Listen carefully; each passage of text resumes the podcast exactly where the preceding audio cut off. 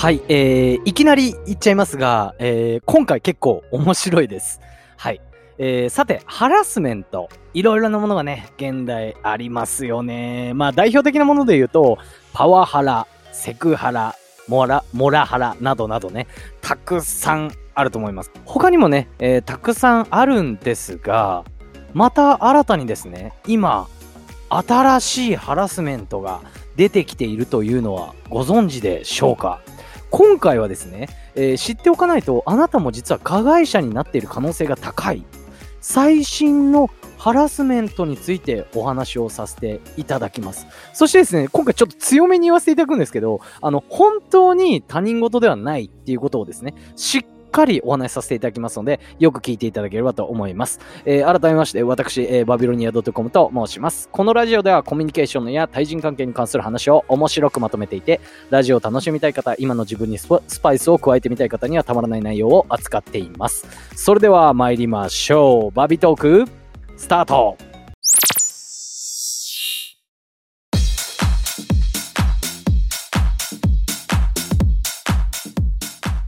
さあ、まずは、そもそもですね、ハラスメントというのはどういう意味なんでしょうか？はい。えー、何ハラってね、えー、聞くことがね、たくさん多いと思うんで、ハラスメントってね、自体のね、意味をね、分かってない方もいらっしゃるかと思うんで、あれなんですけども、ハラスメントとは、人を困らせること、もしくは、嫌がらせというね、意味なんですね。さあ、なぜですね、今回このハラスメントについてお話をするかというとですね、実は、えー全体的には2020年6月から。で、えー中小企業などは2022年の4月からなんですけれども、えー全体的に2020年 ,20 年の6月からですね、えー改正労働施策推進法。まあ、通称ですね、パワハラ防止法というものがですね、もう適用されて、えーハラスメントはもうですね、えー法律上でも、えー他人事ではなくなりましたと。はい。えーそのですね、パワハラ防止法っていうのはですね、えーパワーハラスメント防止のため、えー雇用管理上の措置が、え企業に、え初めて義務付けられたもんだと。要するにパワーハラスメントを防止するために、もう企業にですね、何かしらの、えもう管理上の措置、これがですね、義務付けという形なんですね。もうパ、もう、要はもうバーハ、パワハラがすごいという形でもう国が動いたっていうことなんですけれども、とは言ってもですね、まだ世間には、まあ、あのね、な、馴染んでないと思うんですよね。うん。っていうことなんで、実はあなたも加害者になっているといったですね、最新のハラスメント、これね、面白いです、本当に。これもみたいな感じでね、私自身ね、ちょっと思っちゃったんですが、えーハラスメント4つご紹介させていただきたいと思います。早速行きましょう。まず1つ目。LINE のやり取りを強要する嫌がらせ。LINE ハラスメント。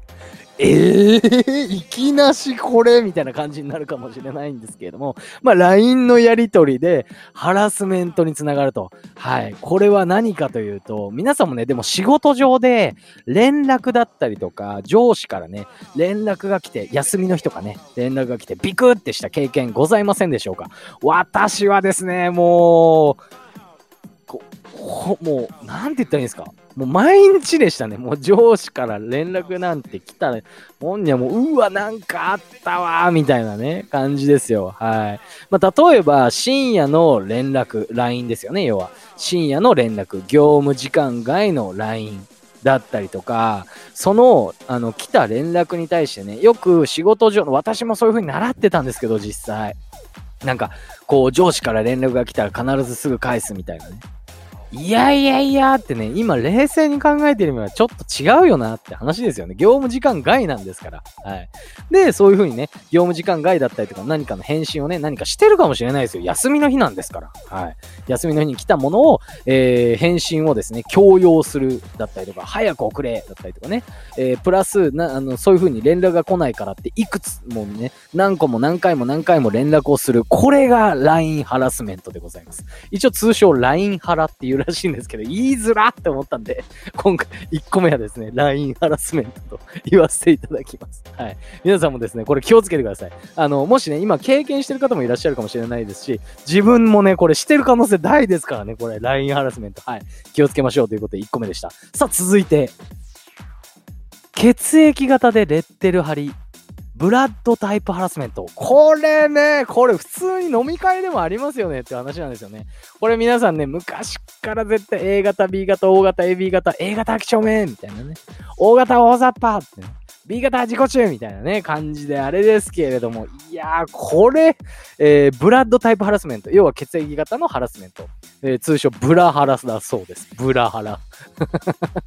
ね、本当にあれなんですけど、要はこういう風に何かしら仕事でね、うん、仕事で何か例えば何かあった時に、えー、あなた B 型だからこうなんじゃないの？えー、これこれこれはこういう感じだから B 型の何々さんのせいだよとかね。そんな感じでもう決めつけえー、だったりとか、これね、あの、一応科学的に根拠はないんですよね。はい。よく私もね、血液型と星,、えー、星座の組み合わせで、えー、ある程度、こう、性格だったりとか、深層心理っていうのをね、わかるみたいなね、形で知り合いからね、お話聞いた時に確かに合ってるなっていうことが多かったんですけど、これ科学的な根拠はないんですよ、血液型って。はい。な、じゃあなんでよく言われてるのかっていうと、これはですね、えー、統計学ですね。うん。統計上の話なんで、科学的に決まってることはないんですよ。要は統計上っていうのは6割7割。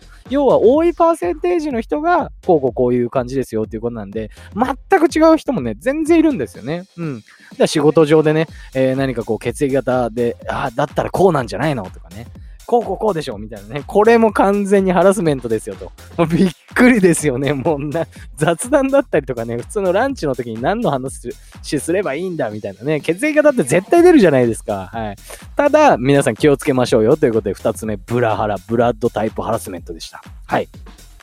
えー、さあ、続いていきましょう。これね、ちょっとね、やってる方、私ももしかしたらやってるかもしれないです。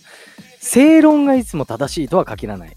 ロジックハラスメント。これね、うわねー と思いますけれども、いろいろね、規則だったりとか、ルール、うん、とかありますよね。まあ、ルールを守って皆さん気持ちよくやりましょうよとかね。みんな守ってるからね、このルールは守らなきゃいけないみたいなね、感じで、例えば誰かがなんか遅刻でも何でもいいですよ。ミスをしました。ってなったら、もうあい、あの、そのね、ミスしてしまった人って反論できないじゃないですか。要は相手が言ってるのが正論なんで、ルールはこうですよ。この会社ではこう、この時間にこういうことやるってね、決まってるんで、正論ばかり突きつけて、相手を追い詰めて、こう、相手を不快な気持ちにさせる。これがロジックハラスメント。通称、ロジックハラ。だそうです。これね、マジで気をつけないと。本当に気をつけないとね。だって、あの、言ってる側も、あの、間違ってはないんですよ。うん、ここのポイントは間違ってはないことを言ったとしても、相手を追い詰めるっていうのがね、ダメですよと。はい。もちろん、あの、例えばね、えー、こう、どうしてもルールを守んなかったりだったりとか、何回言ってもね、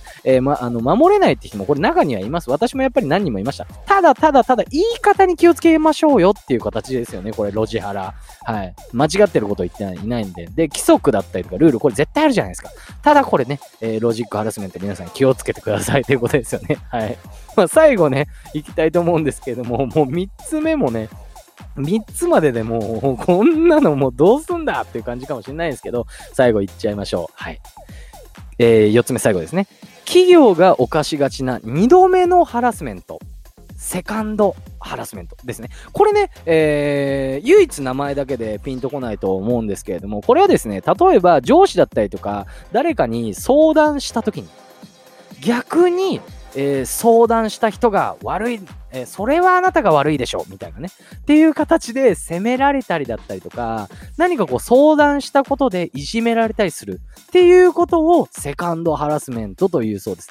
これね、結構ありますよね。相談したら結構ね、いろいろ否定された、人格を否定されたんでね。うん、あなたが悪いんじゃないみたいなね。そんなことをする人もね、いると思うけど、あなたの態度も問題なんじゃないのみたいなね、感じでありますよ。はい。これね、気をつけたいですよね。でも冷静に考えたら、やっぱりね、もう何か助けを求めて上司だったりとかね、誰かに相談してるわけで、そこで否定してしまったら、相手を責めてしまったら、誰にももう何にもできないですよ、といった形になっちゃいます。はい。皆さんね、今回ね、パーっとお話しさせていただきましたが、4つのハラスメントいかがでしたでしょうか？もう国としてもね、えー、改正労働施策推進法という形でパワハラ防止法がもう適用されてっていう形で、えー、お話が進んでますし、あとは今回のね、お話はね、日本産業カウンセリングセンター理事長の野原さんという方がですね、えー、監修をもとに、えー、お話をしているといった形の記事になってます。はい。皆さんね、これね、本当にまあ、皆さん社会人だと思うので、学生の方もいらっしゃると思うんですけども、新しい最新のハラスメント。これですね、えー、私の投稿上ですね、ラジオの、えー、まあ、進行上ですね、面白おかしく、まあちょっとね、そういう方が入っていきやすいと思ったので、こんな感じでお話しさせていただきましたが、本当に他人事ではございません。はい。ちょっと笑いながら話しちゃいましたけれども、はい。ぜひぜひこういったこともね、頭に入れて、日々の、えー、業務だったりとか、えー、会社での人間関係気をつけていこいきましょうという形になっています。は、さい、さいってなんだって話で、もう、今、はいって言うとしたのにさいって言っちゃいましたけれども、はい。今回もですね、えー、概要欄に関連の方、え、載せさせていただいてます。えー、になる方はですね、ぜひ聞いていただければと思います。それでは、バイバイ。